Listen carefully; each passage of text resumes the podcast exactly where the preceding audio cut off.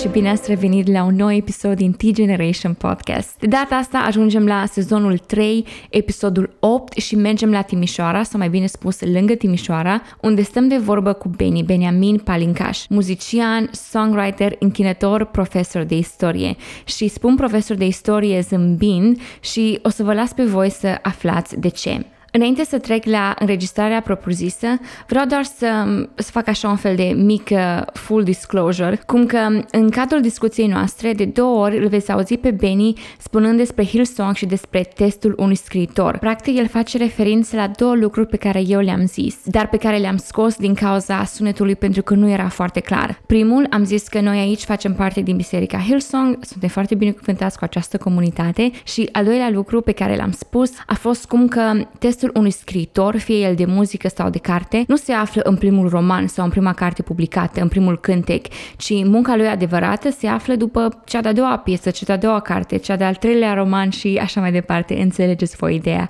Dar fără alte prea multe cuvinte, haideți să trecem direct la înregistrarea noastră. Ok, Beni, hai să începem cu începutul. Cine ești pentru cei care nu te cunosc? Sunt Beniamin Palincaș, uh la origine sunt unde am crescut în Buziaș. Buziaș e o localitate lângă Timișoara, deci sunt uh, uh tim, bănățean timișoran, de aici din zona asta. Am făcut facultatea de istorie, sunt profesor de istorie și de câteva luni, hai să spunem aproape un an de zile, m-am aventurat în, în uh, muzica uh, creștină din România. Când am pus numele tău pe YouTube, primul meu cântec, cântecul de debut, uh, Mă gândeam maxim cântecul ăsta o să facă 10.000 de vizualizări într-un an, maxim, și o să fie acolo o aventură. Da, am încercat și eu să văd cum îi, ok, și s-a terminat. Dar spre surprinderea mea, oamenilor uh, le-a plăcut cântecul, au ascultat și uh, a fost chiar și pentru mine foarte surprinzător, pentru că în România sunt foarte mulți artiști care încearcă, sunt artiști noi, artiști care poate în fiecare lună sunt mult noi artiști care apar, care își pun cântecele pe YouTube, dar publicul din România preferă oarecum să meargă în zona de confort, preferă să asculte artiștii deja consacrați.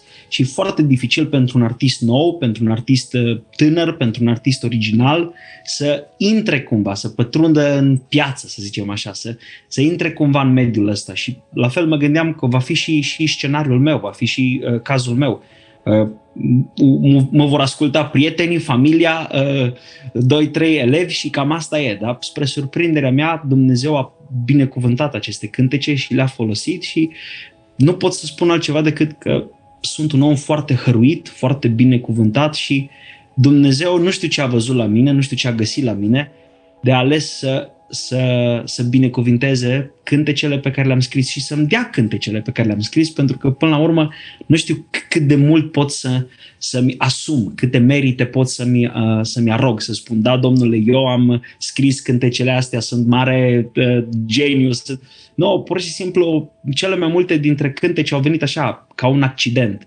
Adică am stat cu chitara în mână și imediat a venit linia melodică. Deci nu pot să spun că a fost undeva contribuția mea, și pot doar să spun și să recunosc că Dumnezeu m-a privilegiat peste așteptările mele, peste așteptările mele. Cam asta ar fi. Cred că deja ai acoperit patru dintre întrebările pe care le aveam pentru tine, dar hai să... Le dezvoltăm, le dezvoltăm. hai să mergem puțin la, tocmai ce ai zis mai devreme, ziceai că ești profesor de istorie. Zâmbesc pentru că mm. meseria mea, să zic așa, deși acum nu profesez, sunt profesoare de istorie, calificată, am predat foarte scurt. Oh. Um, și Hello, mi se pare, colega. suntem rari, deci suntem foarte rari, că nu prea auzi în ziua de astăzi că cineva sunt profesor de istorie, când toată lumea fie se îndreaptă spre programare sau spre medicină și atunci când găsesc un alt profesor de istorie, I'm like, hi, we're here. Unde ai terminat facultatea? Am terminat facultatea la Timișoara, la Universitatea de Vest și uh, nu, am, nu m-am gândit neapărat că voi merge spre, spre partea asta didactică. Știi cum e? Meseria de profesor e interesantă. Salarul, uh, programul scurt, salarul mic. și Bineînțeles că atunci când ești tânăr și ai putere de muncă, te orientezi spre un job care să-ți aducă satisfacție financiară. Din păcate, în România, poate jobul de profesor nu ți aduce așa de multe satisfacții financiare, dar compensează foarte mult cu satisfacția morală pe care o ai și uh, meserie, profesia aceasta didactică se bazează foarte mult pe vocație. Adică e o chemare acolo, e o chemare și pentru mine a fost chiar o chemare irezistibilă. Adică îmi spuneau oameni, dar de ce nu te-ai dus la drept? De ce nu te-ai dus să te faci avocat? De ce nu te-ai dus să faci altceva? Și am spus, uite, eu cred că cel mai bine pentru mine s-ar potrivi jobul ăsta de profesor. Cel mai bine. Așa, eu mă cunosc și simt asta, nu că mă duc spre zona de confort, că atunci când ești profesor, dai examene aproape în fiecare an și ai examene și ai valori și ai, deci chiar nu e un job să spui, a, e un job, stai cu mâinile în sân. Nu, nici vorbă. Doar că pur și simplu am simțit chemarea asta să merg spre, spre învățământ și nu regret absolut deloc. Nu regret absolut deloc. Chiar mă bucur că am făcut pasul ăsta. Și îi încurajez pe toți oamenii care vor să facă profesor și să îmbrățișeze meseria didactică cum, zici, cum ziceți voi, go for it, faceți-vă profesori. Uh, e, e foarte fain, e un job interesant și eu cred că noi ca și creștini trebuie să fim bine integrați în societate, să fim bine integrați, să avem un job, să avem o, o, o, o viață de carieră, să avem o profesie. Eu nu sunt împotrivă și cred că e foarte important asta, să fim bine integrați acolo și cea mai mare satisfacție când vin la oră și elevii deja încep. Iată, vreau din tine să fac un profet. Spun, domnul profesor, ați venit, domnul, domnul profet. și nu pot să fiu altceva decât foarte recunoscător. Pentru că eu cred că e un, e un job fain, un job fain, chiar dacă e un pic disprețuit, e un job fain, un job interesant. Și cred că tu poți să confirmi asta. Da, adică cumva de când, e foarte interesant, pentru că eu aveam 16 ani și ziceam, eu vreau să lucrez cu adolescenții când sunt mare. Și eu, eu atunci eram, practic aveam doar 16 ani și într-un fel sau altul, fie că am lucrat în mediul secular, fie pentru biserică ca și lider de tineret, am lucrat cu tinerii și când zici tu de profesor de istorie, mă gândesc la impactul pe care îl ai, da. dincolo de materia pe care o predai, dincolo de examenele de care te lovești ca și profesor, programă școlară și fonduri limitate și așa mai departe, pentru că știu cum să treaba la buget. Um, mă gândesc la impactul pe care îl ai în viața adolescenților, care, chiar dacă ei vor pleca de pe băncile școlii, nu știi niciodată când își vor aminti de ceva ce tu ai zis și da, poate să-i ajute într-o perioadă dificilă și eu am devenit, am devenit, sună așa de interesant, eu m-am dus la facultate de istorie din cauza profesorului meu de istorie, pentru că era așa de bun la ceea ce făcea, era foarte dedicat, era foarte pasionat, știa materia foarte bine și, efectiv, vedeai că îi plăcea să fie la clasă, îi plăcea să fie cu noi. Nu eram filologie și atunci aveam multă istorie și română. La Cluj? La da, am făcut la Cluj, am făcut facultate la Babeș. Um, deloc sunt din Ocna Mureș, un oraș foarte, foarte mic. Suntem pe hartă, dar suntem foarte mici. Ca și Buzău. La ce biserică mergi? Am încercat să-mi dau seama din postările tale pe Instagram și ești așa un pic cam peste tot invitat și parcă n-am putut să-mi dau seama la ce, la ce biserică mergi. Uh, da, um, oamenii mi-au pus întrebarea asta în mod frecvent, oamenii. Adică mi s-a mai pus întrebarea asta. Uh, eu, eu am câte un pic din fiecare, câte un pic din fiecare. Uh, nu n-aș putea neapărat să spun că mă consider non-denominațional, deși poate ar fi cea mai bună descriere. Știu că în România, fiind non-denominațional, oamenii te asociază ca fiind carismatic. Nu, nu, nu sunt carismatic.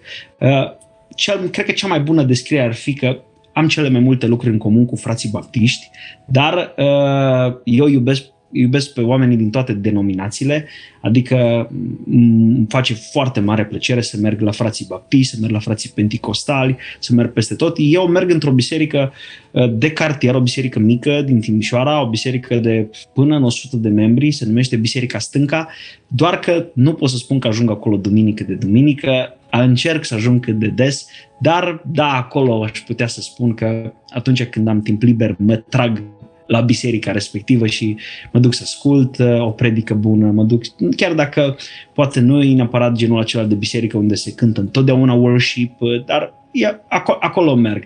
Eu nu sunt, nu sunt, n-aș putea neapărat să mă consider, nu știu, să mă bag într-o anumită categorie. Uh, sunt penti, sunt bapti, sunt uh, uh, carismatic. Cred că am câteva elemente din fiecare. Deci chiar mi-aduc aminte că noi aveam acasă harfe de la toți frații, harfe, cărți de cântări.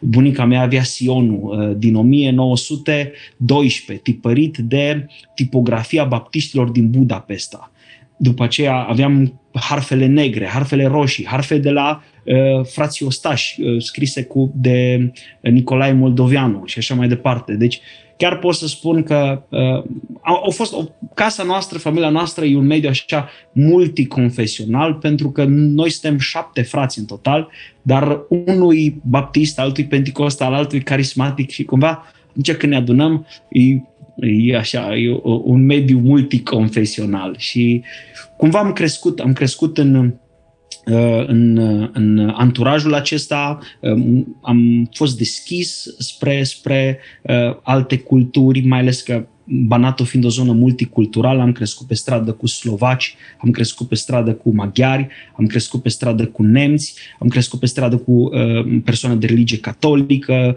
reformată, ortodoxă și mai departe, greco-catolică și am fost întotdeauna, am învățat să fiu întotdeauna deschis, deschis spre credința celuilalt și să găsesc punți comune, poate nu neapărat diferențe, ci punți, punți comune. Și uh, merg la o biserică baptistă, dar consider că am lucruri în comun cu toți frații. Deci nu, nu, n-aș, n-aș vrea să mă, să mă bag neapărat într-o categorie religioasă. Deși nu aș vrea nici în același timp să fiu non-denominațional. Am lucruri în comune cu frații baptiști, dar în același timp cu toată lumea. Cam așa văd eu lucrurile. Sper să nu se supere nimeni. Mă gândesc la cei care ascultă podcastul ăsta. Credem că publicul e foarte diversificat de la oameni care cumva se bucură de discuțiile pe care le aud, dar în același timp nu prea știu unde stau cu Dumnezeu, la oameni foarte hotărâți în chemarea lor și cred că poate să fie o, adevăr- o adevărată binecuvântare să te poți relaționa în mediul în care te afli. Dacă azi ești la frații baptiști, să poți să fii o binecuvântare pentru ei și nu, oh, eu sunt diferit, ăsta sunt eu. Sau dacă te găsești la frații pentecostali, să poți să, este termenul ăsta în engleză, to blend. Da, mă gândeam, mă gândeam că într-adevăr diferențe există, adică nimeni nu poate să spună acum uite, nu, nu chiar nu există diferențe. Există diferențe între bapti, între penti și așa mai departe, doar că eu consider că poate prea mult s-a mers pe diferențe. Uite, care sunt diferențele dintre noi?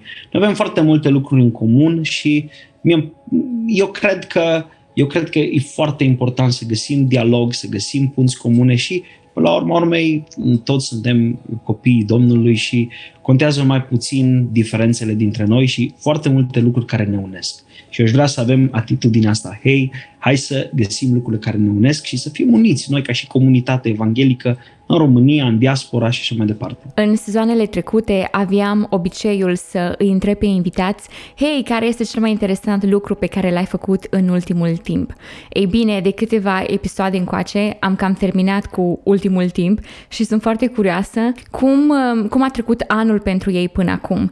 Așa că, Benny, spune-ne, te rog, un lucru bun care s-a întâmplat anul acesta pentru tine. Cel mai bun lucru din uh, perspectivă, cel mai bun lucru așa, să luăm, cel mai bun lucru care s-a întâmplat anul ăsta 2022 pentru mine, uh, să mă gândesc. Da? E o întrebare interesantă, aș vrea să dau și un răspuns care să fie cât de cât spiritual, dar cred că, cred că cel mai bun lucru care s-a întâmplat pentru mine e faptul că am văzut, chiar am văzut, uh, eu înainte uh, nu pot să spun că, nu știu, uh, mergeam foarte mult și mă întâlneam foarte mult cu oameni și mergeam foarte mult să, să, să, să cânt, să ajung în anumite contexte, în anumite medii, dar anul ăsta chiar am văzut cum Dumnezeu a deschis pentru mine personal, a deschis foarte, foarte, foarte multe uși.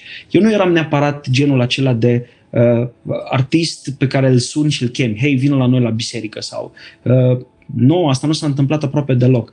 Dar anul ăsta aproape, nu știu, de niciunde, de niciunde, pur și simplu uh, am văzut cum Dumnezeu m-a luat și uh, mi-a deschis foarte multe oportunități, am ajuns să cunosc oameni diferiți, am ajuns să uh, uh, cânt în fața unui public foarte diferit uh, și chiar am văzut cum Dumnezeu a binecuvântat, a binecuvântat cântecele pe care le-am scris și a, bine, a, a dus cumva lucrarea asta pe care o făceam până atunci, era 100% virtuală, 100% online, a dus-o cumva la alt nivel. Și chiar pot să spun că anul ăsta am fost foarte binecuvântat, în special trebuie să mulțumesc oamenilor din Oradea. Cred că am fost la toate bisericile din Oradea, am fost la Eclesia, am fost la Maranata, am fost la Tabor, am fost la Lumina. Deci pot să spun că am, să mă ierte bisericile pe care nu le-am menționat, deci chiar pot să spun că oamenii din Oradea nu pot să înțeleg ce văd oamenii ăștia în mine și la mine, să mă cheme de la 200 de kilometri dus, 200 întors și chiar am, am putut să văd cum Dumnezeu a dus lucrarea asta pe care o făceam la alt nivel și încă o dată nu pot să spun decât că sunt copleșit de harul pe care Dumnezeu mi-l arată și cred că ăsta este cel mai bun lucru care mi s-a întâmplat anul ăsta, pentru că uh, am simțit, am simțit că cumva nu mă plafonez, nu rămân la același nivel și Dumnezeu are mult mai multe lucruri pregătite pentru că cred că cel mai mare pericol pentru orice slujitor e cumva să rămână la, pe aceeași treaptă, la același nivel, în mediocritate și uh, chiar dacă Dumnezeu te cheamă să ieși din zona de confort, chiar dacă sunt provocări, spre exemplu, am mers la o biserică unde uh, ei cântau mai gospel și mi-au spus, uite, tu faci altă, tu nu știu ce nu, voce faci, am spus, fraților, mă iertați, eu toată viața mea am cântat worship leader, eu nu știu să fac altă, nu știu să fac, nu știu ce voce vreți voi să fac, așa că mă iertați, toată viața mea am cântat worship leader, așa că vă rog să mă iertați. Deci, cumva Dumnezeu te cheamă câteodată să ieși din zona de confort, te cheamă să ieși, uh, uh, nu știu, din, din perimetrul acela pe care ni l-am trasat noi, dar e foarte important pentru orice slujitor, și acum poate mă refer pentru orice artist, să vadă cum muzica lui ajunge mai departe și cum Dumnezeu binecuvintează uh, uh, munca pe care el o depune și uh, nu rămâne doar acolo la nivelul acela. Oamenii care te ascultă pe YouTube, asta e, ci vezi că ajungi să vorbești în persoană cu oamenii, să-i cunoști, ei să-ți spună, să-ți dea feedback-ul lor, să-ți spună părerile lor.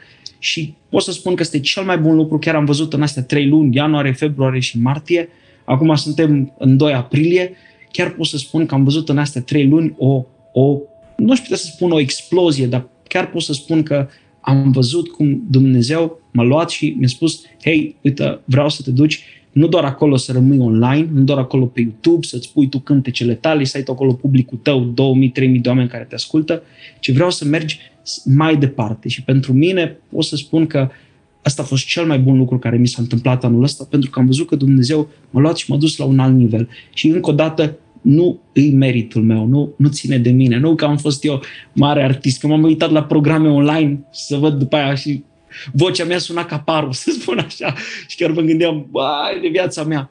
Dar pot să spun că sunt foarte privilegiat și sunt surprins când oamenii vin la mine și spun mulțumim, chiar a fost fain, o să te mai chemăm și mai departe. Și chiar spun, oamenii ăștia ori, ori, ori glumesc sau ori spun adevărul, habar n-am, dar încă o dată, cred că ăsta a fost cel mai bun lucru care mi s-a întâmplat și chiar nici eu nu știu de unde. Nu știu de unde s-a întâmplat asta, nu știu de unde a venit ci pur și simplu, cum spune acolo, este o, o expresie în Evanghelie, i s-a, referitoare la Hristos, i s-a dus vestea în tot ținutul acela, așa că și mie mi s-a dus vestea în tot ținutul Bihorului.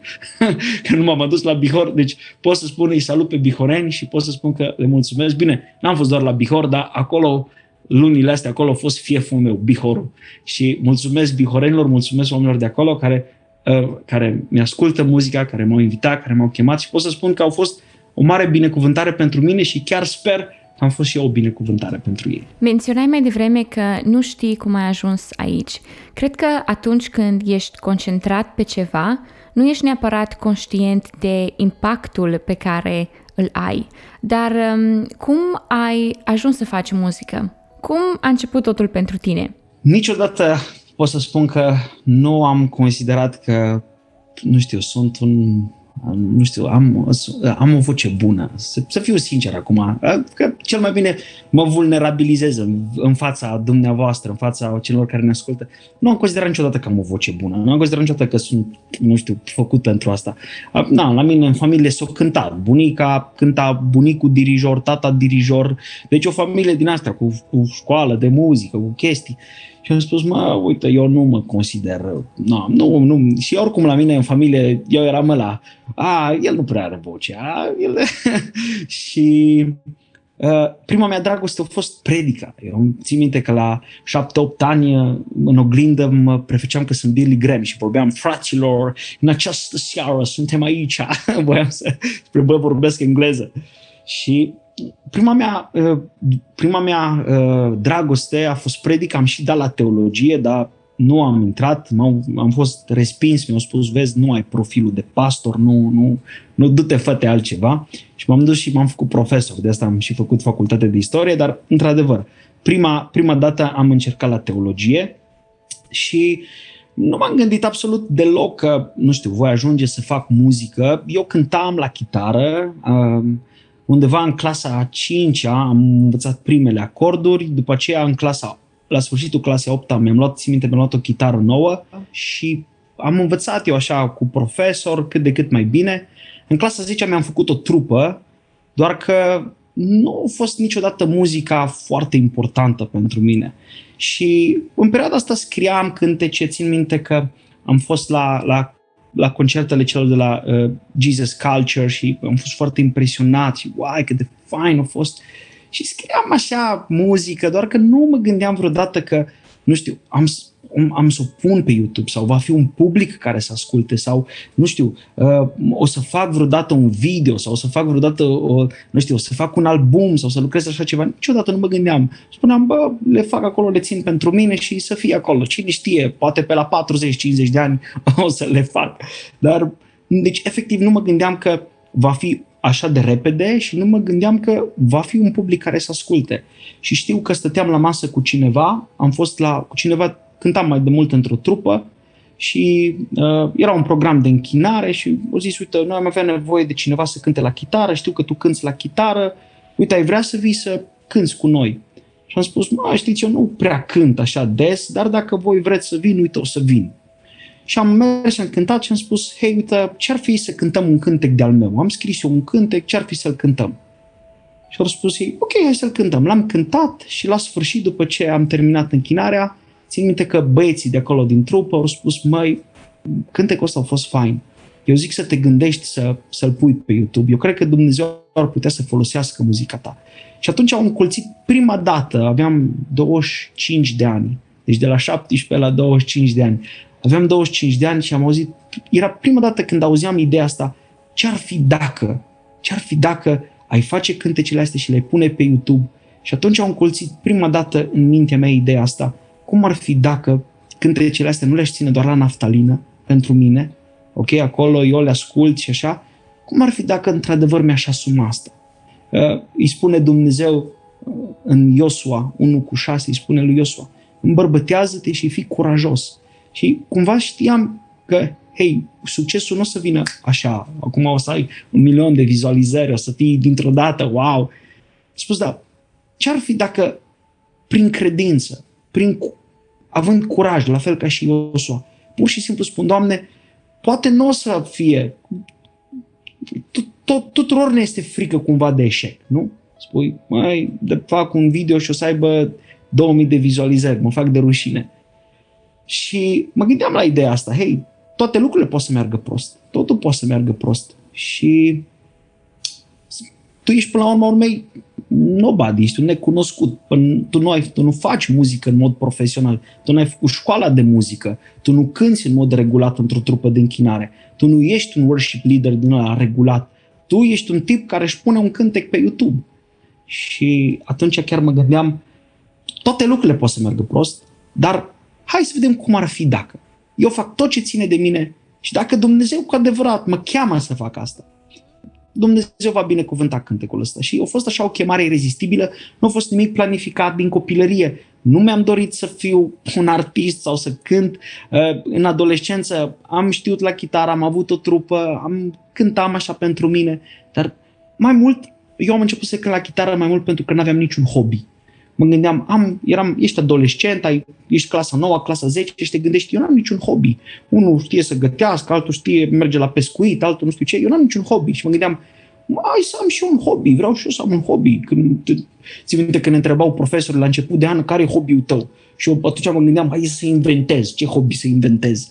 Ziceam, îmi place să citesc. Și, bă, nu e, nu e adevărat. Hai să ieși un hobby. Și zici, care hobby? Hai să învăț la chitară. Și pur și simplu așa a început muzica, ca un hobby.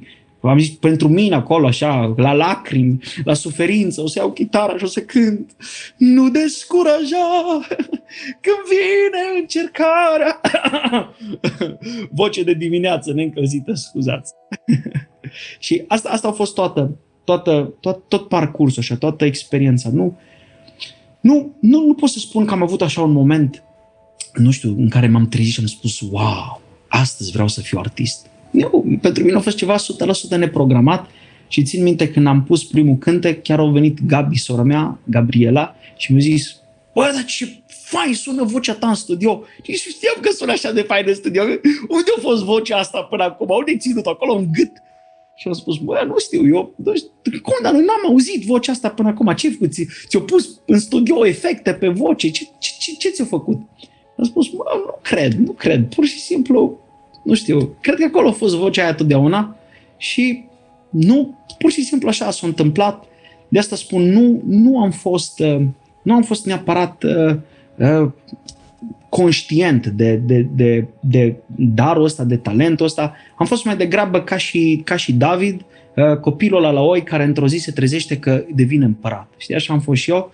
Uh, un, un tânăr care avea alte aspirații în viață și deodată m-am trezit că iată-mă, am ajuns să cânt muzică creștină și în România și așa, mai ales cum am spus și anul ăsta, deja, nu știu, oamenii mă cheamă, vină la noi la biserică să cânți, vină să cânți cu tinerii și am spus, ok, poate mă cheamă numai la seri de tineret, dar oamenii spun, nu, nu, vrem să vii și la program. Da, da, la program e mai, mai diferit. Nu, nu, și vină și la program. Dar știți că eu, na, nu-ți poate cel mai, nu contează, vină la program. Și chiar pot să spun că uh, eu sunt surprins, eu sunt surprins, auzeam un, un uh, interviu al, al, al lui Taya Smith, Taya Smith, cea de la Hillsong, Hillsong United, și spunea ea, uh, nu sunt nimic altceva decât a country girl, spunea ea, nu sunt nimic altceva decât o fată de la țară pe care Dumnezeu a luat-o și o binecuvântat. Așa pot să spun și eu. Nu sunt nimic altceva decât un copil de la Buziaș, de aici, un oraș care există pe hartă, dar, cum ai spus tu, care știu, are, are Sadoveanu o novelă, locul unde nu s-a întâmplat nimic. Și exact așa e și Buziașul, locul unde nu se întâmplă nimic. De ani de zile nu se întâmplă nimic aici. Și pur și simplu Dumnezeu m-a luat de aici, așa, habar n-am cum, așa m-a găsit el de aici și a zis, mă, tu, pe tine o să te, o să te fac artist. Cum, Doamne, dar eu vreau să mă fiu predicator. Nu, no, nu, no, las că pe tine o să te fac artist. Știi, să spun, uh, nu pot să spun că am ca alții. Uh, am știut din, din clasa 5 că am o voce bună, părinții m-au încurajat, am mers la, în clasa 8 am mers la Vidu și am, după aia am mers la conservator. Nu, nici vorbă, nici vorbă. Pentru mine a fost exact ceva neașteptat. Ceva neașteptat. De asta spun, nu am neapărat o istorie muzicală. Am mai degrabă așa o anumite episoade, dar nu pot să spun că am o istorie muzicală. Nu. Îmi pare rău dacă am dezamăgit. Ceea ce zici personal mă încurajează foarte mult pentru că mă uit la lucrurile pe care Dumnezeu le-a adus în viața mea de-a lungul anilor și ușile pe care le-a deschis de-a lungul anilor și la fel cum zici tu, sau cum zicea Taia, țin minte în moment într-un comentar cu Hillsong, când ea zice I'm just a country girl și eu de multe ori zic, Doamne, dar eu sunt de la țară, eu sunt deloc Mureș.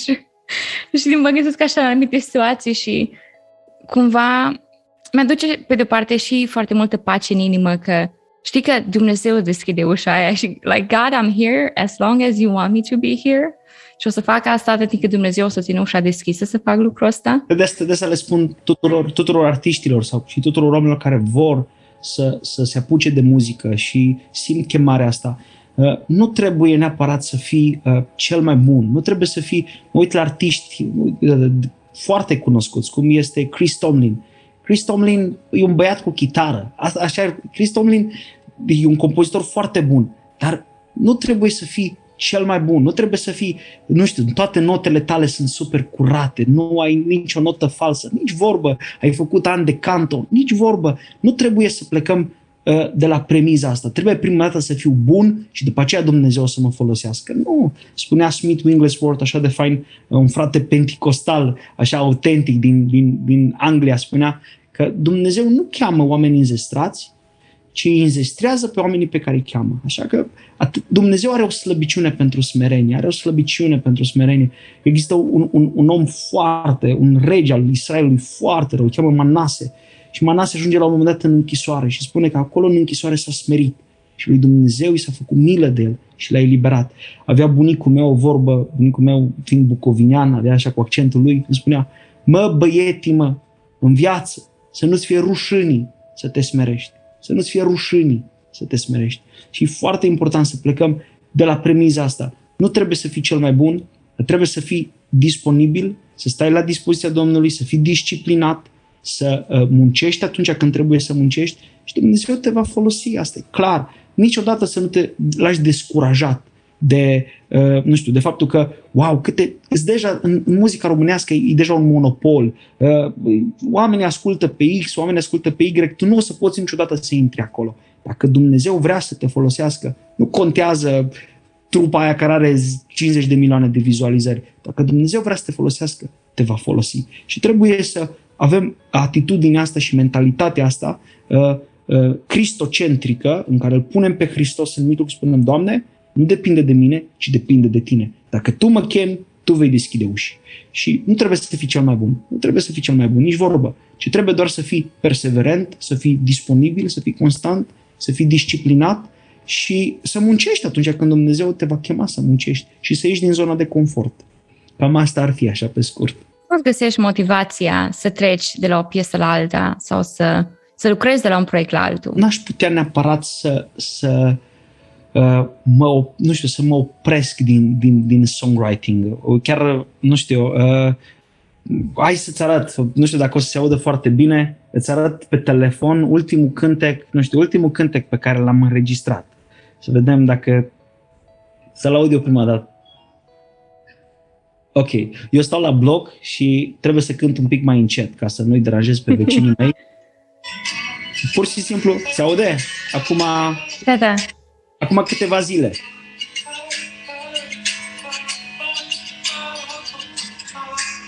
Sau eram odată, eram în profi și efectiv, fiind în profi, am luat telefonul și atunci, atunci am avut o idee, stai să găsesc exact înregistrarea, eram efectiv în profi. Și profi la noi este un supermarket. E un supermarket. Uite, eram aici în parc. Uite, spre exemplu, în parc știu, tu chiar cânti peste tot. Peste tot. Eram aici în parc, uh, după aceea să găsesc, uh, unde era la cu profi? Aveam aici, deci chiar, a, a uite aici, profi. Lucram la profet. Și mai eram odată, țin minte, eram la volan, se auzea, se auzea efectiv volan, se auzea efectiv, uite, drumul județean 592 efectiv se auzea, se auzea roți. Auzi roțile? Da. În fine, sunt pur și simplu idei, idei care îți vin, idei pe care le scrii. Ca și songwriter, cred că e foarte important să fii constant. Să fii constant și uh, nu, eu, eu personal nu pot să funcționez după paradigma asta Uh, am uh, trei zile de sesiune de songwriting, scriu atunci și după aceea uh, gata, am cântecul. Nu, eu nu pot, eu nu pot. Eu am nevoie în fiecare zi, în fiecare zi, mai ales, uite, astăzi e sâmbătă, am dormit bine, sunt odihnit, după ce termin podcastul ăsta cu tine, îmi fac o cafea, iau chitara și mă pun și lucrez la cântecele pe care le am, dacă Dumnezeu mai îmi dă idei noi, niciodată să nu, nu știu, dacă ai pornit pe drumul ăsta și dacă ai început să scrii să nu iei o pauză, spui, oh, uh, mă, parcă luna asta n-aș avea chef să scriu niciun cântec. Eu am făcut experimentul ăsta, am făcut experimentul ăsta. Trei luni de zile n-am scris aproape nimic, nici n-am pus mâna pe instrument. După trei luni de zile am început, am încercat din nou să scriu cântece. Au fost efectiv horror, horror. Deci toate ideile mele erau cât se poate de proaste. Chiar am spus, Doamne, ce s-a întâmplat cu mine? Înainte puneam mâna pe chitară și în 15 minute aveam o linie melodică. Acum ce s-a întâmplat cu mine? De ce? Dar da, niște mediocrități pe care puteam să le scriu. Uh, tu m-ai chemat neîncetat. Am zis, bă, ce se întâmplă cu mine? Eram efectiv, vezi, nu prea mai am acum păr, l-am smuls, eram, îmi smulgeam părul, eram nervos. Doamne, de ce? De ce? Și e foarte important pentru un artist și pentru un songwriter nu la pauze sau dacă iei pauze, limitează-te la o zi, două, dar încearcă să fii constant. Pune mâna în fiecare zi pe instrument. Eu, eu sunt foarte mare fan Brandon Lake. E un om care m-a inspirat, e aproape de vârsta mea și așa mai departe și uh, mă uit la el pe, pe Instagram și aproape zilnic îl văd că pune câte un story când e la pian, când e cu chitara, când e în anumite... Deci zilnic aproape îl văd cum scrie muzică și pentru mine asta a fost o încurajare, pentru că eu credeam că-s defect. Domnule, să scrii în fiecare zi muzică trebuie să fii, să fii, să fii defect. Dar atunci mi-am dat seama, nu, uite, așa fac toți, așa fac mulți artiști mari, nu toți, mulți artiști mari și cred că este un obicei foarte sănătos zilnic să pui mâna pe instrument, să, pui, să te duci la clapă, să te duci la chitară și să spui, Doamne, ce ai tu să-mi vorbești pentru mine și care ar fi inspirația, care ar fi uh, ce te inspiră, că nu poți să iei chitara și așa să compui în sec. Eu am uh, un program de citire, citesc Biblia de, nu acum nu că mă laud, dar citesc Biblia de, de când sunt mic, uh, am avut totdeauna o dragoste pentru scriptură și eu sunt genul acela de om pe care scriptura îl dă peste cap, ok, îl dă pe spate. Și țin minte că uh, am citit într-o zi un verset uh, unde uh, părinții, părinții lui Samson îl întreabă pe îngerul Domnului, dar care este numele tău? Spune care, spune-ne care este numele tău. Și spune îngerul Domnului, dar de ce întreb numele meu? El este minunat. Și țin minte că versetul ăsta, deci versetul ăsta, atât de tare impact, atât de puternic impact a avut asupra mea, m-am dus la chitară, am luat chitara în mână și țin minte că am, am, am, am scris atunci un cântec. De ce mă întreb numele meu? El este minunat, da, e minunat. Părinții noștri ne-au spus, bunicii noștri ne-au spus. În fine, și efectiv, inspirația a venit de la un simplu, de la două, nu știu, de la două versete care au avut atât de mult impact asupra mea, chiar acum câteva zile citeam un verset, nici nu știam că există în Scriptură, care efectiv m-a șocat și, și acum sunt într-o stare de șoc. Se găsește în Luca 18 cu 7, unde spune Domnul Iisus și Dumnezeu nu va face oare dreptate aleșilor săi, care zi și noapte strigă către El, deși zăbovește față de ei, deși întârzie față de ei.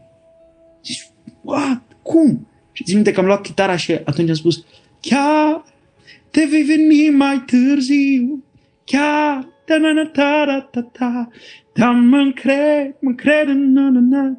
Efectiv, de acolo a venit toată inspirația pentru un cântec de la un simplu verset pe care l-am citit și care a avut foarte mult impact asupra mea și cred că pentru un artist creștin e foarte important să avem o relație constantă cu Scriptura, să citim zilnic Scriptura Există foarte multe programe faine de citirea scripturii, citirea în ordine cronologică, citirea pe sărite, citirea uh, din trei locuri. Uh, e foarte important să citim scriptura, chiar dacă ni se pare plicticoasă, boring, o luăm și noaptea nu, înainte să ne punem în pat, o citim ca pe post de somnifer și imediat am luat somn. Se întâmplă asta de multe ori, dar cred că e foarte important să... Uh, e tot vorba de disciplină, ca să citești scriptura nu-ți place totdeauna să citești Scriptura, nu e un roman, nu e uh, ultima noapte de dragoste, întâia noapte de război. E clar că nu nu e o carte interesantă, așa, după regulile noastre, ok? Nu e un Deși este un bestseller, n-am putea să spunem că este o carte, nu știu, care te dă pe spate. Nici vorbă. E o carte codificată, e o carte greoaie, dar cu cât o citim mai mult, cu atât devine mai limpede. Și de asta pentru un artist recomand, citiți Scriptura. Bine, dacă nu aveți acum exercițiu, nu vă dați mari viteji, începeți, gata, anul ăsta o citesc, pentru că te vei descuraja. Începe, nu știu, cu un capitol pe zi din proverbe, un psalm pe zi, un, nu știu, un capitol pe zi din, din Evanghelii, ceva simplu. Începe prima dată cu lucrurile simple. Lasă-L pe Dumnezeu să-ți vorbească prin Scriptură, lasă-L pe Dumnezeu să folosească Scriptura și lasă Scriptura să devină sursa de inspirație pentru cântecele tale și pentru cântecele noastre, pentru că e foarte important să avem o relație constantă cu Scriptura. Eu zic că eu personal de acolo mă alimentez și de acolo îmi iau doza zilnică de inspirație. Citesc un verset, mă dă pe spate, sunt șocat, mă duc, iau scriptura, mă duc, iau, iau, iau, iau chitara și am efectiv Dumnezeu îmi dă un cântec. Deci la mine așa funcționează. De acolo mi-au eu inspirația. Ai darul ăsta și îl fructifici. Nu stai ok, l-am primit, sunt bun, nu ai o piesă doar o dată pe an, ci chiar crești în, în asta și asta poate să fie și un mesaj de încurajare pentru adolescenți care ne ascultă, că lucrează la darul tău, lucrează la piesele tale, nu te opri din scris, nu te opri din cântat, chiar dacă probabil și doar două acorduri, cumva lucrează, lucrează la darul tău. Și un alt lucru foarte interesant, ziceai de Brandon Lake, mi se pare că tipul ăsta a venit de nicăieri și acum e peste tot. E cu toată lumea. Așa că, din nou, pentru adolescenții care ne ascultă, nu se știe niciodată când Dumnezeu deschide uși. Așa că lucrează la caracterul tău, stai în Biblie, citește cuvântul lui Dumnezeu. Ai fost tentat să faci cover-uri? Asta e ceva ce m-am gândit să te întreb din când am auzit prima ta piesă, pentru că atunci când tu ai postat numele tău, de fapt, fiecare piesă pe care ai postat-o, m-am dus, înainte să ascult piesa, m-am dus să văd dacă e cover, dacă e tradusă sau dacă e scrisă de tine. Dacă era cover sau tradusă, nici nu mă uitam. Sincer zic. Ai fost tentat când, la ora actuală, 80 la, nu, 90% în România, toți fac cover-uri. Higher, higher. Ai fost diplomată, nu? ok, n-am, n-am, vrut, n-am, n-am vrut să fiu foarte... Da, România au avut, au avut dintotdeauna artiști originali, poate nu foarte respectați, poate nu foarte ascultați. Uh, unul dintre uh, Uh, artiștii originali care au rămas de ani de zile în România și care s-au menținut este Sani Trancă. Eu, când am fost adolescent, când am avut, uh, nu știu, 15-16 ani, ascultam cântecele lui Sani. Deci eu îl știu pe Sani de când eram eu adolescent. Acum am, deci dacă 15-16 ani, deci trebuie 10 ori trecut mai bine, 10-11 ani, cam așa, 12. și uh, o, România au avut artiști originali, poate nu foarte Uh, nu foarte ascultați. Au avut artiști, acum, uite, spre exemplu, mai recent este o trupă foarte faină de aici din Timișoara, se numește Revive. Uh, ei au scris câteva cântece extraordinare, foarte frumoase și uh, mai este și Cristocentric tot în zona noastră. Deci au fost, au fost, au fost uh, TDZ, e tot la voi. Da, da, da. da. Becorlan, mi se pare că la Timișoara, deci la Timișoara vorbeam, cred că Luminița Ciumiș într-un alt interviu cu da. ea, și parcă la Timișoara sau în zona voastră plouă cu muzicieni. Deci acolo toată lumea scrie, toată lumea compune. E foarte, e foarte rar să vezi așa într-o zonă, așa mulți artiști creștini um, concentrați și foarte, foarte buni la ceea ce fac. Ei, sunt, sunt în zona noastră, numai că, din păcate, din păcate, foarte mulți dintre ei au rămas local. Adică au scris muzică și scriu muzică, dar au impact local. Nu au, pătruns cumva în alte regiuni ale țării. Dacă mergi în Bihor sau dacă mergi în Cluj, dacă mergi în, nu știu, în uh, Prahova și întrebi despre anumiți artiști pe care noi cunoaștem în Timișoara foarte bine, ei nu-i, nu-i cunosc și asta, asta e un pericol pentru, pentru mulți dintre noi de aici, din zona noastră, pentru că cumva am rămas foarte local și ne-am mulțumit cu asta. Ok, pe mine mă ascultă ăștia și gata. Timișoara, ăștia știu muzică, restul de încolo. Și uh, de asta spun, România au avut întotdeauna artiști care au scris, artiști originali, artiști care au depășit cumva barierele, barierele uh, regionale și au trecut mai dincolo, doar că uh, nu pot să spun că am avut artiști originali constanți. Uite, Dani Ardelean îmi dă voie, Dani Ardelean fiind liderul de la Revive, ne cunoaștem, am vorbit acum două săptămâni, am, am încercat să scriem un cântec împreună, nu prea ne-au ieșit, suntem stiluri cam diferite, dar o să mai lucrăm. Și chiar el spunea, uite, eu văd că în Timișoara nu am avut niște trupe constante, care să, și el se referea inclusiv la Revive. Uite, noi am avut două cântece bune, dar după aceea n-am mai reușit să ținem pasul. Și e foarte, asta, asta, cum ai spus și tu, testul unui songwriter se vede, poate nu neapărat la primul cântec, ci la al doilea, la al treilea și cred că aici e cea mai mare provocare să rămâi constant și dacă nu rămâi constant, automat cazi în plasa cover-urilor. Ok, hai să iau un cântec și să-l traduc, să-l fac, nu știu, să-l fac, are deja, e cunoscut, are milioane de vizualizări, toată lumea îl știe în România, doar că e în engleză, îl iau, îi pun niște versuri faine în românește și gata. Sau nici nu trebuie versuri faine în românește, îi pun niște versuri așa și nici mai contează.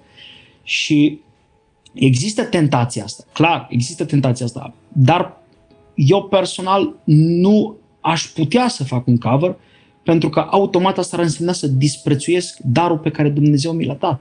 Și atunci aș putea să spun, Doamne, îți mulțumesc pentru darul pe care Tu mi l-ai dat, dar Brandon Lake compune mai fain.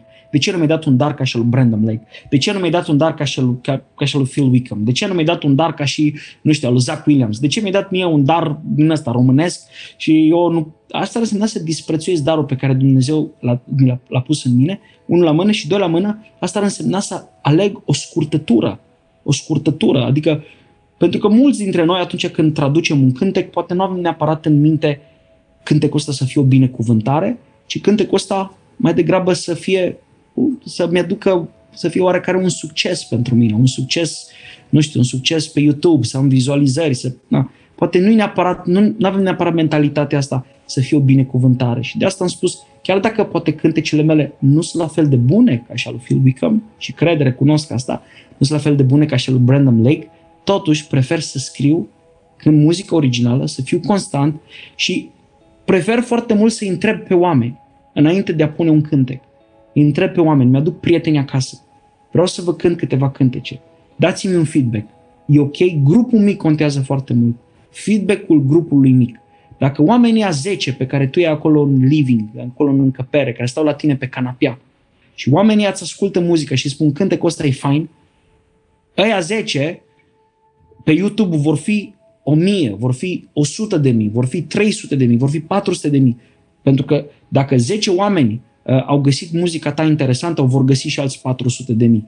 Dar dacă 10 oameni îți spun, muzica asta, piesa asta e, e faină, dar nu prea merge, nu-i, nu-i pentru public, nu-i catchy, nu-i, nu-i cantabilă, sunt anumite criterii. Deci tu trebuie să fii ca artist, să fii umil, să nu fii căpos, a, tu ce ble, fac cu cântecul ăsta. Trebuie să fii umil, să nu fii căpos și să spui, hei, mai trebuie să muncesc. Și stai și muncești acolo și te rogi, spui, Doamne, uite, nu, nu, nu, o să, nu o să las instrumentul ăsta în mână, chiar dacă o să fac bătături, chiar dacă o să fac rană la degete, nu o să las instrumentul ăsta în mână până tu nu-mi dai un cântec.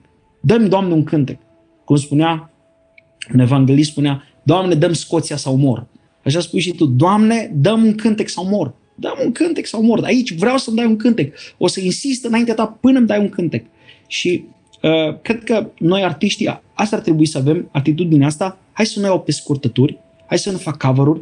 Uh, nu, nu contează nu contează doar succesul, ok? Nu contează doar succesul, ci contează și cum ai obținut acel succes. Contează, contează și cum ai obținut acele vizualizări.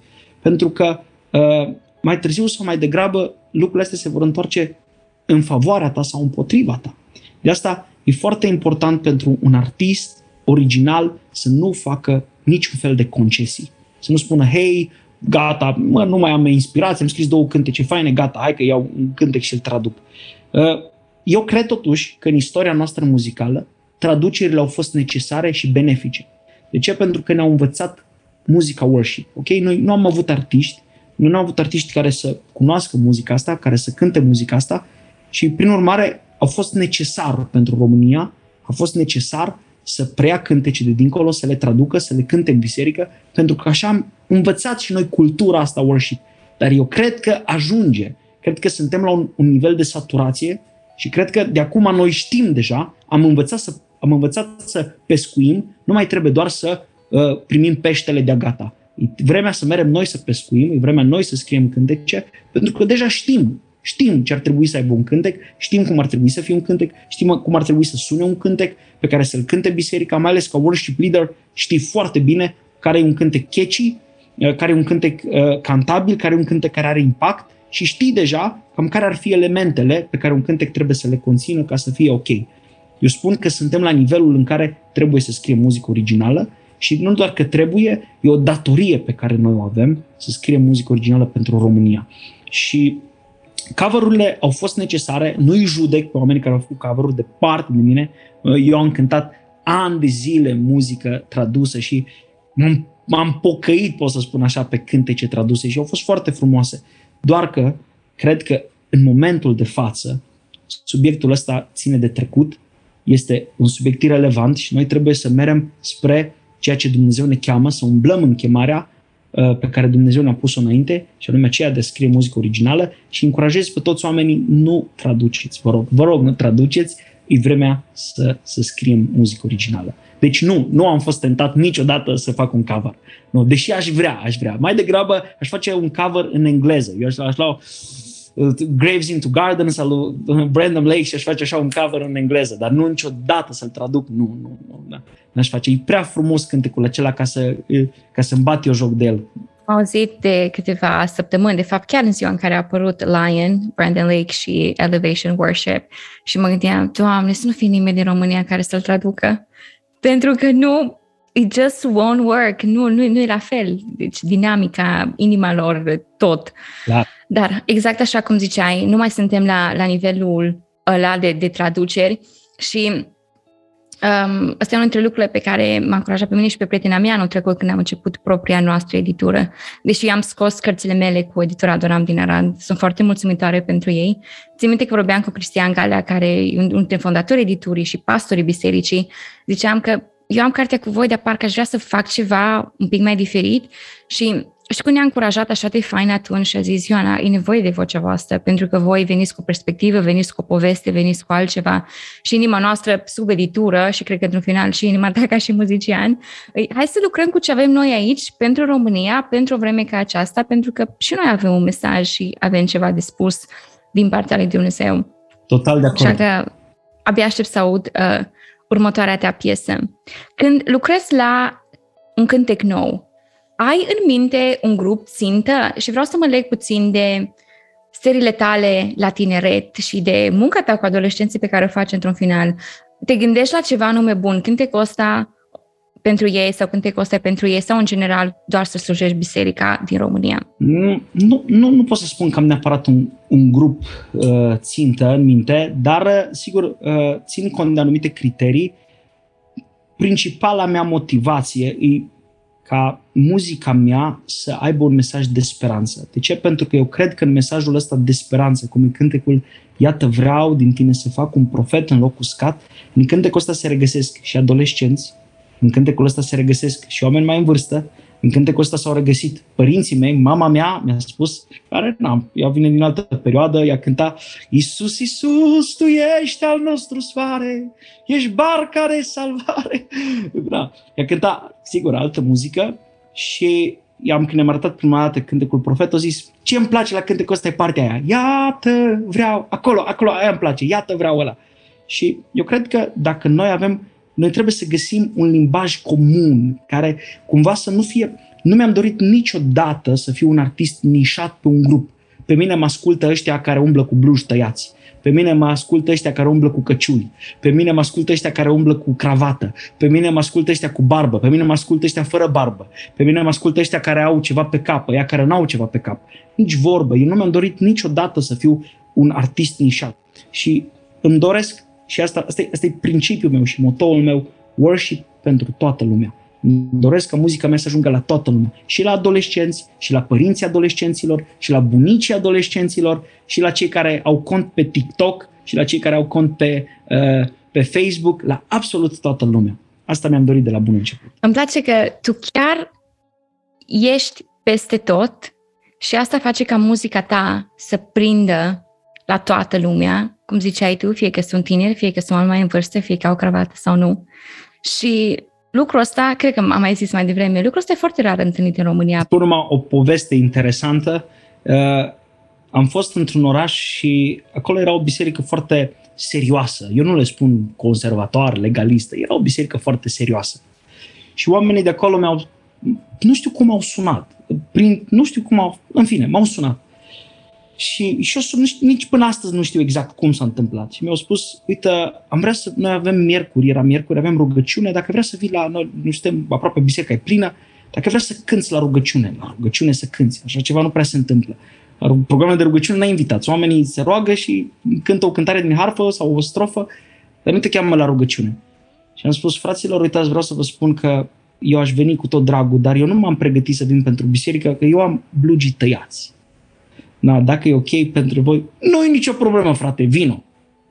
Și m-am dus în biserica aceea serioasă, cu blugii tăiați și am cântat și chiar m-am bucurat să văd deschiderea asta Și eu cred că până la urmă barierele astea sunt, există, doar că, uh, uite, spre exemplu, când m-am dus și în biserici mai serioase, nu am cântat Nicolae Moldovean, mi-am cântat tot cântecul meu, tot profet. Și eu tot așa cu vocea mea răgușită și cu accentele mele rock, deci am cântat tot cântecele mele. Și de asta cred că până la urmă, dacă nu, nu, nu, nu pot să spun eu sunt o persoană care are ungere, dar dacă ungerea Duhului Sfânt este peste tine, cred că se deschid și uși la biserici serioase și uși la biserici uh, mai reformiste, să spunem așa, mai libere.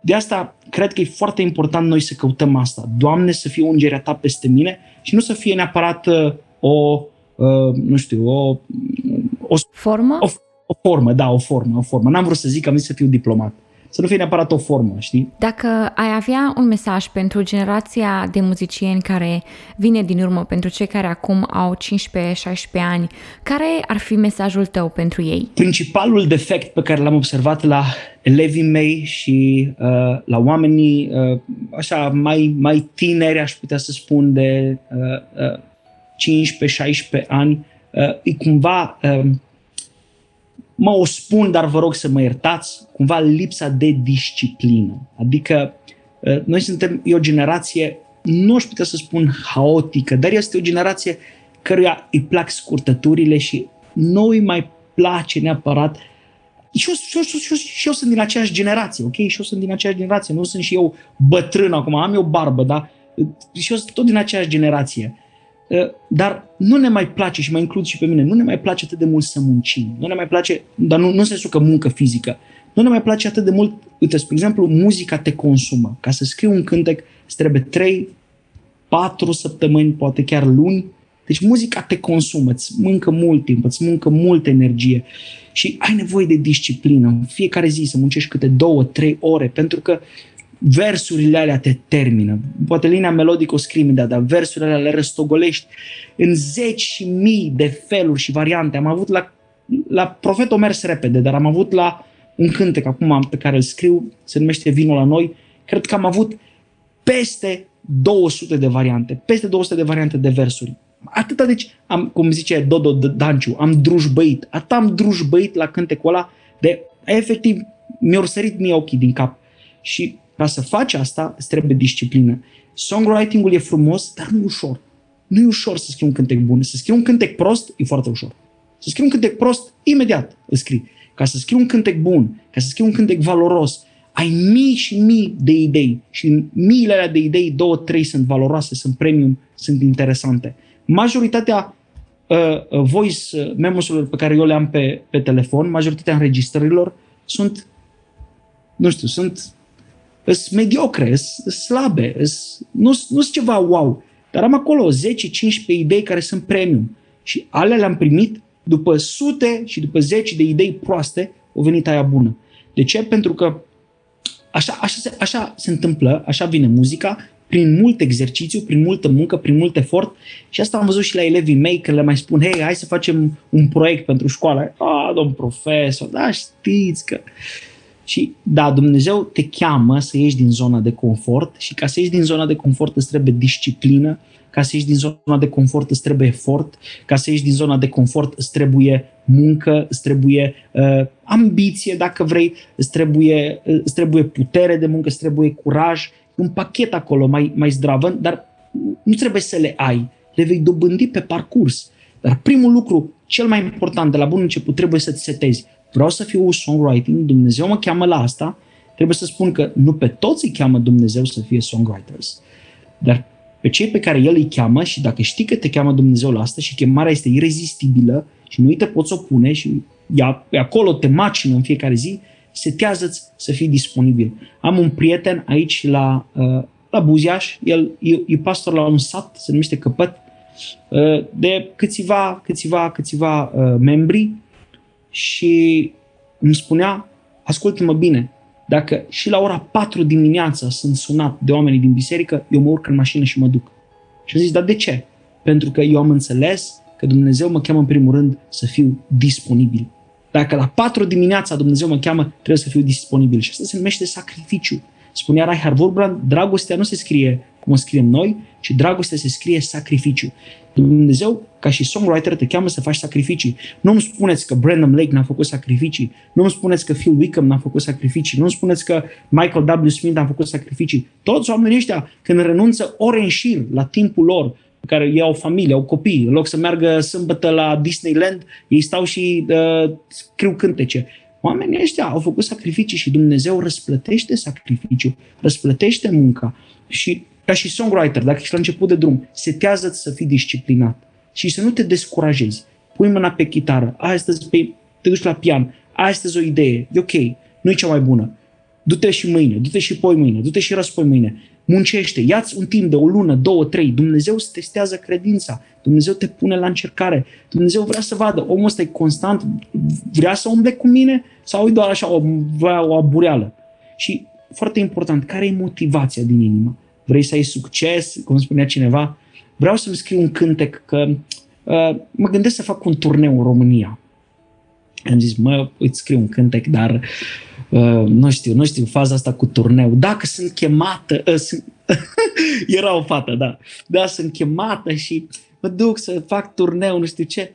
Și am spus, mă, uite, eu nu pot să scriu cântece când tu ai motivația asta, pentru că succesul vine, clar, o să vină, Doamne ajută. Noi în România nu suntem încă la nivelul ăla să trăiești din muzică, încă, ok? Deci trebuie să fii și profesor pe lângă, poți să faci și muzică, dar trebuie să ai și un job, cum e cazul meu. Sperăm să vină și ziua aia în care să vinzi bilete, oamenii să vină la concertul tău, foarte fain, Doamne, du vremea aia, dar în România trebuie prima dată să pornești cu inima asta. Doamne, eu știu cântecul ăsta nu o să mă îmbogățească, nu o să-mi aducă faimă sau așa, vreau cântecul ăsta să fie pentru tine. Cântecul ăsta vreau să, să-l scriu pentru tine, să fie o binecuvântare pentru biserică.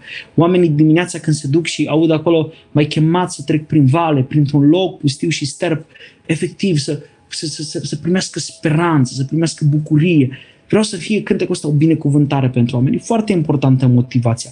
Că dacă tu scrii cântece ca să devii faimos și să te îmbogățești, asta nu se va întâmpla. Îți spun de la bun început, nu se va întâmpla. De asta e foarte important să, să ai o motivație sănătoasă și să ai disciplină. Disciplină cu Dumnezeu și disciplină cu Scriptura. Eu așa văd eu lucrurile și asta este încurajarea mea pentru adolescenți, pentru cei care... Eu am scris primul cântec la 17 ani, deci mă consider un adolescent și pentru cei care uh, uh, sunt pe drumul ăsta, au 16, 17, 18 ani, își descoperă vocația aceasta artistică, îi, îi încurajez să fie disciplinați. Astăzi noi și cea mai bună cântare, dar mâine, dacă vei munci, poate va ieși, dacă nu va ieși mâine, poate va ieși poi mâine, poate va ieși răspoi mâine, și aici s-or că am terminat cuvintele în limba română, poate vor ieși și așa ziua de după răspoi mâine și tot așa. Și Dumnezeu o să binecuvinteze munca ta și efortul tău doar că trebuie să fii constant și disciplinat. Nu te descuraja la primul, primul, primul val, la primul vânt, la prima, la prima dezamăgire, la primul faliment. Nu te descuraja. Rămâi acolo și Dumnezeu va binecuvânta munca ta, dar fii disciplinat. Fii disciplinat și muncește în fiecare zi. Un răspuns, un mesaj foarte bun. Și Beni, înainte să trecem la ultima întrebare, cred că ar fi un moment potrivit să facem Shine the Light. Dacă e cineva cu noi pentru prima dată, Shine the Light este o rubrică în care invitații timp de două minute cronometrați, vorbesc neîntrerupt despre ceva ce au ei pe inimă, ceva de ce sunt pasionați, ceva ce poate noi nu am atins în discuția noastră. Așa că, Beni, dacă ești gata, hai să facem Shine the Light. Ok, fiind profesor, uh, am avut foarte mulți uh, elevi și am foarte mulți elevi care uh, vin din medii creștine și cu dezamăgire pot să spun că i-am văzut că nu erau neapărat cap, ci mai degrabă coadă. Uh, am fost obligat, din păcate, acum ceva vreme să las o fată corigentă dintr-o familie de frați penticostali, pentru că învăța foarte, foarte, foarte prost și chiar am simțit atunci și am spus, Doamne, uh, îmi doresc pentru generația asta care vine uh, să fie un mesaj foarte important acela de a fi cap și nu coadă. Nu e un păcat să înveți bine, nu e un păcat să ai o carieră, nici măcar pentru uh, fete, ok? E foarte important să fim bine integrați în societate și, uh, din păcate, lumea ne-a vorbit de rău de multe ori pe bună dreptate. Uh, haide să fim cap, să nu mai fim coadă, hai să nu mai copiem. Am avut uh, colegi în facultate care erau din familii de creștini și uh, n-au, efectiv la niciun examen nu învățau, veneau cu cască, copiau așa uh, la fiecare examen și pur și simplu am fost dezamăgit să văd asta. De ce? Pentru că în cultura a afectat foarte mult și biserica. Ok? Vedem oameni care se ridică la amvon și vorbesc de mediul românesc, nu de Hillsong Church, care se ridică la învon și efectiv nu sunt în stare să-ți formuleze acolo două idei coerente. Uh, încă avem probleme cu pecare, avem încă probleme cu uh, uh, anumite formulări care sunt foarte importante. Auzim la, la, în predici de multe ori mesaje neîngrijite. Cântările noastre sunt foarte problematice, nu? Avem dezacorduri în cântări avem tot felul de abrevieri pentru cel ce acasă m-a primit. Nu, nimeni nu zice acasă, noi spunem acasă. Doar că toate, toate versurile noastre, predicile noastre au fost atinse de cangrena asta a a uh, puține educații. De asta vă chem, haideți să fim cap și nu coadă. Cei care ne ascultați pe Spotify și pe Apple Podcasts, nu vedeți, dar eu i arăt lui Benny un timer, cum că cele două minute au expirat. Și îmi place că subiectul abordat de el este unul că se poate de necesar, pentru că de multe ori, indiferent de vârstă pe care o avem, uităm standardul pe care Dumnezeu îl are pentru noi și că El ne cheamă să dăm ce avem noi mai bun în situația în care ne stă în față, câteodată chiar și un test la matematică sau un test la istorie. Nu îmi vine să cred că deja a trecut o oră din discuția noastră și am ajuns și la ultima întrebare. Beni, ce urmează pentru tine? Ok, cred că e un mister, cred că asta ține mai mult de Dumnezeu, cred că El știe cel mai bine, dar eu în momentul de față lucrez la un album, am șapte cântece, lucrez la un album, îmi doresc să-l gat, uh, nu îmi doresc să fiu genul acela de artist care pune din când în când, când un cântec pe YouTube și oamenii îl ascultă, gata, după ce se plictisesc mai pune alt cântec, mai pune alt cântec. Nu, nu mi se pare o abordare profesionistă și nu vreau să jignesc pe nimeni, deci chiar oamenii care fac asta îi stimez și iubesc. Eu mă refer strict în dreptul meu, în dreptul meu pentru mine. De ce? Pentru că Dumnezeu, dacă mi-a dat aceste cântece, nu o să mă pun acum să uh, scot fiecare cântec așa în parte, în următorii trei ani, pun, îl las șase luni, după ce mai pun altul. M-am gândit să lucrez la un album, pentru că uh, știu că în modul acesta îl onorez pe Dumnezeu cel mai mult și albumul ăsta nu e tot mai simplu de făcut, nu e un proces, sunt multe sacrificii la mijloc, dar mă bucur că Dumnezeu mi-a dat acest privilegiu de a avea cântece, ok? Sunt oameni, sunt oameni care își doresc să aibă album, dar n-au cântece. Eu am cântece, dar uh, nu am album. Și acum, dacă Dumnezeu tot mi-a dat aceste cântece, lucrez la un album, uh, o să fie pe Spotify, o să fie pe uh, Apple Music, uh, o să fie pe, pe YouTube, nu știu dacă o să fie toate cele șapte cântece, dar se lucrează la el, se lucrează intens și uh, sper în curând și în viitor să ascultăm împreună acest, acest album, să fie o binecuvântare pentru adolescenți, să fie o binecuvântare pentru părinții adolescenților, să fie o binecuvântare pentru tine, să fie o binecuvântare pentru fiecare om în parte, pentru că eu asta îmi doresc. Și mă rog ca Dumnezeu să binecuvinteze și este un cuvânt pe care noi îl folosim, să învrednicească, așa un cuvânt din ăsta arhaism, să învrednicească munca aceasta. Și ce pot să spun mai mult decât încă o dată, mă simt foarte onorat și, și că am vorbit cu tine și mă simt foarte privilegiat pentru harul pe care Dumnezeu, de care Dumnezeu mi-a făcut parte și pe care Dumnezeu mi l-a arătat. Până la urma urmei, spun și eu că Taia Smith nu sunt nimic altceva decât un băiat, bine, Buziaș nu-i țară, decât un copil de la Buziaș, ok? Uh, și mulțumesc Domnului, deși mă consider, ne, nu, nu, nu consider că am neapărat un merit pentru asta, mă consider neputincios, nu consider că depinde de mine, ci pur și simplu e harul Domnului și albumul ăsta cum a început și munca la el. De asta vă spun, uh, Dumnezeu are niște căi atât de extraordinare de a lucra. Mă uit la Iosif, mă uit la David, mă uit la toți oamenii din Scriptură. Dumnezeu nu lucrează niciodată conform așteptărilor lor, ci întotdeauna peste așteptări. Așa că și în cazul meu, Dumnezeu m-a surprins, surprins de har și m-a surprins efectiv peste așteptările mele. Așa că vă spun și vouă, celor care ne ascultă, să fie un gând așa, un ultim gând pentru fiecare. Ai încredere în Dumnezeu, Dumnezeu, chiar dacă va fi un sezon acolo de Valea Umbrei Morții, sigur, nu, nu contest asta. Atât Va fi un sezon de uh, încercare, un sezon dificil. Vă spun sincer, anul trecut, din mai până în octombrie, canalul meu de YouTube s-a prăbușit. Aveam 50-60 de vizualizări pe zi. Efectiv, gata, am zis, wow, efectiv s-a prăbușit. Și prin, în octombrie am spus, o să pun profet, nu știu cum o să meargă, nu știu dacă o să fie bine, nu știu dacă o să fie ok. Și uh, deja sunt aproape șase luni în care canalul meu de YouTube merge binișor și tot merge constant. Și chiar am putut să spun, am fost surprins cum Dumnezeu a lucrat nu conform așteptărilor mele, ci peste așteptările mele. Și nu pot să spun altceva decât că atunci când umblăm cu Dumnezeu, chiar dacă trecem prin valea umbrei morții, Dumnezeu ne va ridica și Dumnezeu ne va binecuvânta și Dumnezeu va lucra peste așteptările noastre. Spune un verset, Doamne, înviorează-ne pe cât ne-ai întristat.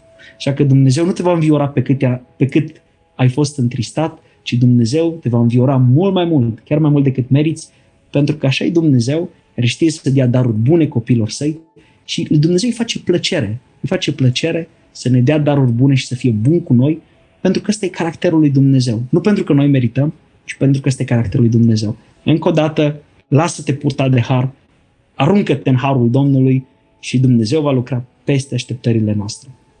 Beni, a fost o adevărată bucurie pentru mine să post sta de vorbă cu tine și pe lângă faptul că tu ești un muzician talentat, ești și un vorbitor foarte bun, iar um, cuvintele spuse de tine astăzi aici ne încurajează să fim mai um, sârguincioși, dacă este un cuvânt potrivit, da, cumva să fim mai determinați și mai motivați în a pune în practică talanții pe care i-am primit de la Dumnezeu și nu oricum, ci cu excelență și cu determinare. Așa că, Beni, mulțumesc încă o dată, iar voi, cei care ne ascultați, ca de obicei, sunteți extraordinari și vă mulțumesc pentru timpul vostru și guys, știți cum închei de obicei. Have a great week, be the best and give your best wherever you are. Hugs and blessings.